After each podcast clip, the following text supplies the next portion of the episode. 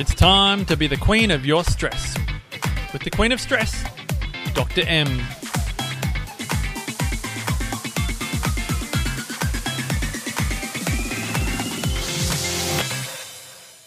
Hey there, BQS listeners, and welcome to today's episode. I'm Dr. M, and this podcast is designed to help inspire change in how you see, manage, and use your stress. So you can be the queen of your stress, not your stress being the queen over you.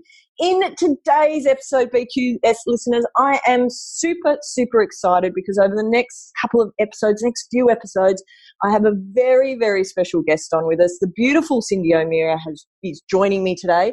Now, some of you may or may not be aware of Cyndi, so I want to make sure that you know exactly who this brilliant lady is. Cyndi probably doesn't know this, but I've been watching Cyndi for a couple of decades. We'll talk more about that uh, in today's interview. But Cyndi's mission is to educate people on the value of and nourishment of real foods. She strives to inform people of true and research health facts, encouraging critical thinking, which I think is so important. I was having a conversation this morning with a client about herd mentality. Cyndi and I might touch on that at some point today. And and being critical thinkers in all areas of well-being. Cyndi is an internationally acclaimed nutritionist, founder of Changing Habits, author of Changing Habits, Changing Lives. She's got a documentary about what's with wheat. She's an authority authority in whole foods, and she's she's well researched the challenge claims affecting health globally today. I am super, super excited today. We're probably going to talk a little bit at some point about her nutrition academy as well, the Changing Habits Farms. Wow, this lady has so much going on. She's also got an online storm, store, not storm. On top of all of that, Cyndi O'Meara, thank you so much for joining BQS. Uh, I, I'm so looking forward to interviewing you today and hearing all your pearls of wisdom. Oh, thank you. I really appreciate that introduction. And I'm, I'm looking forward to speaking with you too, Queen oh. of Stress. well, it's it's always exciting. We actually we're we're both coming off the back of the Wellness Summit down mm. in Melbourne. We were just talking about how we like to recharge after what was a good stress weekend, I think we could call it. So, Cyndi, what's um let's kick it off with what are some of your favourite ways to actually recharge? It's nature. I have to be in nature. So uh, a swim. So this actually, it's really interesting. We we came back from the summit at eleven o'clock um, in the evening. I got back from the summit, and in the morning at six a.m., my husband, I, and our, my son, we were up because we'd lost a couple of cattle up at the farm, and I was having a bit of a grumble about it. But then I thought, well, if I don't swim, I'm going up to the farm. So what's the difference? So some mornings I'll swim, and because you can't speak while you're swimming, although some of my members of my swimming team believe that I can, right. but you can't talk while you're swimming. So it's good to have your head down and just watching the sun come up. But I, I de stressed by going up to the farm and catching cattle. And it was an amazing morning. We spent about six hours just um, catching the cattle, feeding the chickens, picking all the food that I I love. And then I came home and um, prepped for the week. I made pestos and mayos, prepared all my vegetables, cooked my sweet potato, my potatoes, um, made egg muffins. So it's it's it's it's being the old doing old fashioned things, getting out into nature, having quality time um, by myself. And I even though chasing cattle, I, I'm by myself. Um, and then coming home and cooking. I, I just love cooking and oh. I do most Coming of it. stay at your house. Yeah, yeah. Like people do like what when they come to my place, and it's really easy to put things together when you're prepped. I love it. We might talk a little bit more about how you design your life in, in a moment. Before we do that, could you please explain to this city girl what the hell catching cattle means? Because I don't understand what you're talking about. I and other BQS listeners might be wondering, what is it that you were doing up on um, uh, genuine question, by the way. So we have um, we, we have sixty acres up in Maleny, and um, we're adjacent to another property that has hundred. And they have cattle, and we have cattle. And for some reason, some of our cattle like their cattle better, and they jump the fences. Um, even though we keep fixing them and doing everything we can, we just have some cattle that just like to jump the fences and go and live with the other cattle. So, catching the cattle, we have to um, get them in a bunch put them in a yard. Then we've got to separate our neighbours' cattle from their cattle. Um, and then once we've done that, we trek our cattle up the road, like a bitumen road, and back into our place. I love it. It's like an episode of Romeo and Juliet. The, the warring families are trying to combine. oh, it's it's so funny. It's only a couple that do it, and they only do it when we're away, and we were away for a week in the mountains. So, and and um, our neighbour had um, caught a couple, um, but they had no water. That's why we had to be up there pretty early. We had to catch those, catch more. It was fun, you know, and because they're little conniving things. They don't want to do what you want them to do. Which I guess that's a lovely segue of how often in life does that actually happen? We have some of our grand plans in place, and then uh, and then other people perhaps throw us off because their agenda might be a little bit different. But I wanted to touch a bit on what you were talking about with um, how you prep for your week because I think that sounds amazing. For some of the BQS listeners, they may already be doing some of this stuff.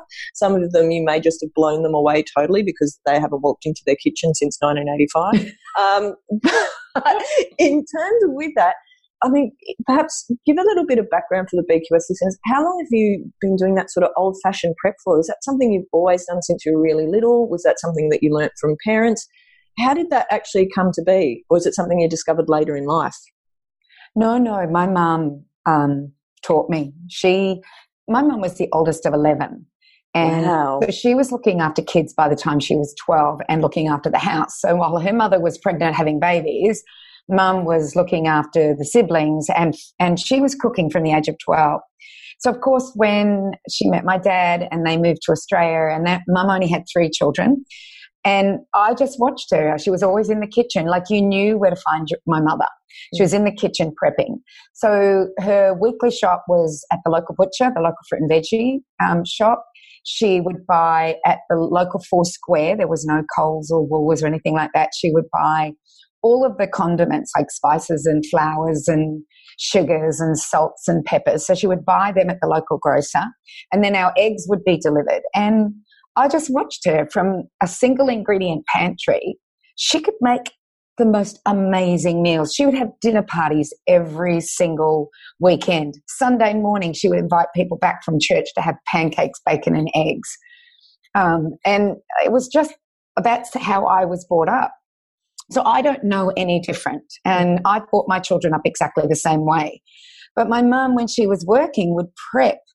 She would always be prepping. So, it, and it was usually Saturday. So she'd go buy all, all her stuff on Saturday and then she'd prep. She'd make all her, her condiments, um, such as mayonnaises and pestos and salad dressings.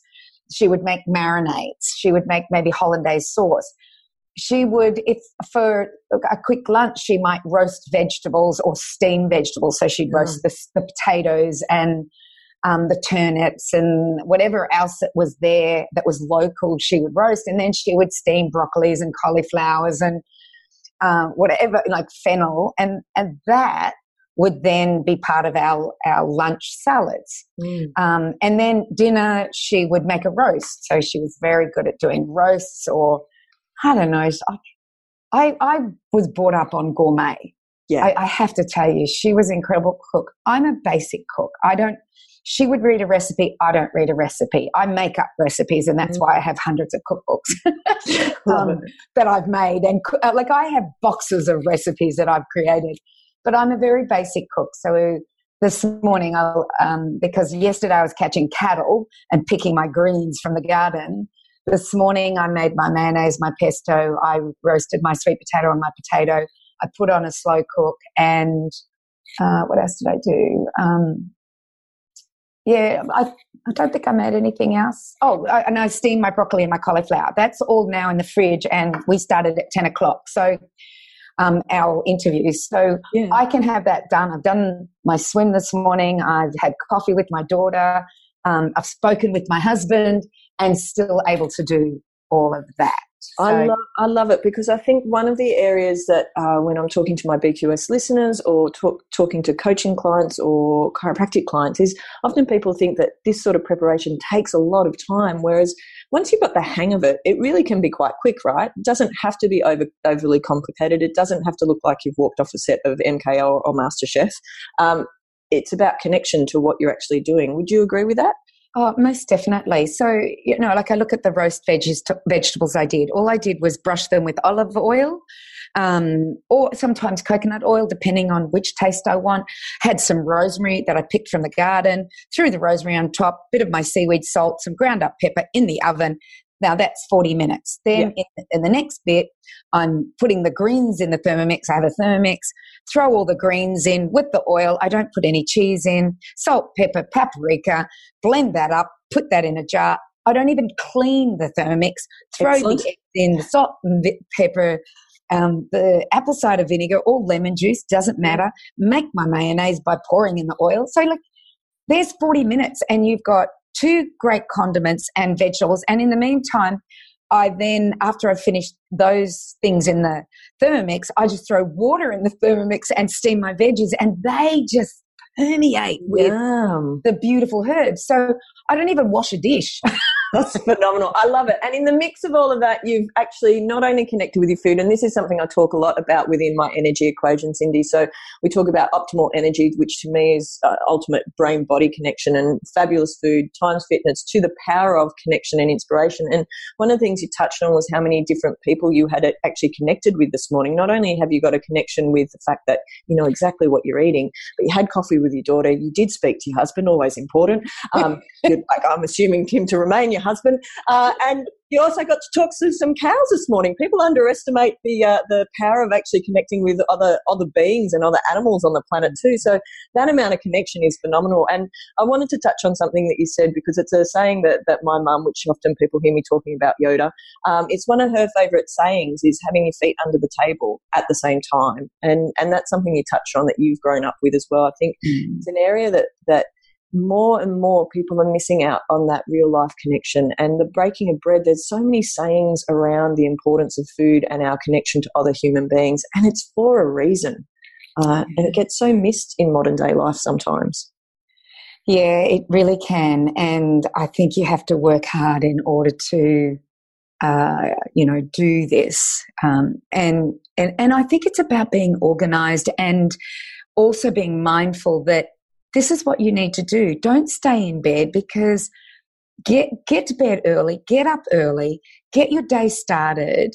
Start with exercise or movement or sunshine or, or something that's going to help you really activate the circadian rhythms that are happening in your body, get the serotonin flowing, stop the melatonin, and and get out there and live life. Like I don't see the point in laying in bed. And that's it, BQS listeners, for our first part of our interview series with the wonderful Cyndi O'Meara. Remember to join the BQS movement, pop onto our closed Facebook page and request to join so you can continue the journey with us every single day. That's it for this week, BQS listeners. I hope you have a great week. Bye for now. Well, that's it for today's podcast, BQS listeners. Thanks again for joining us. Remember, if you would like to subscribe, make sure you hit subscribe on iTunes. And if you want to stay in touch, check out our Facebook page, The Queen of Stress, or on our Insta, The Queen of Stress. For more information and show notes, be sure to go to thequeenofstress.com to continue our journey together. Hope you have a fabulous week, and I'll catch you next time.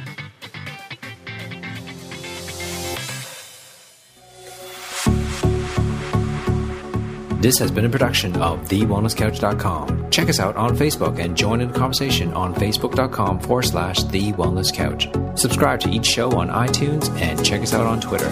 The Wellness Couch, streaming wellness into your lives. Whilst the Wellness Couch presenter endeavor to provide accurate and helpful information to their listeners, these podcasts cannot take into account individual circumstances and are not intended to be a substitute for health and medical advice from a qualified health professional. You should always seek the advice of a qualified health professional before acting on any of the information provided by any of the Wellness Couch podcasts.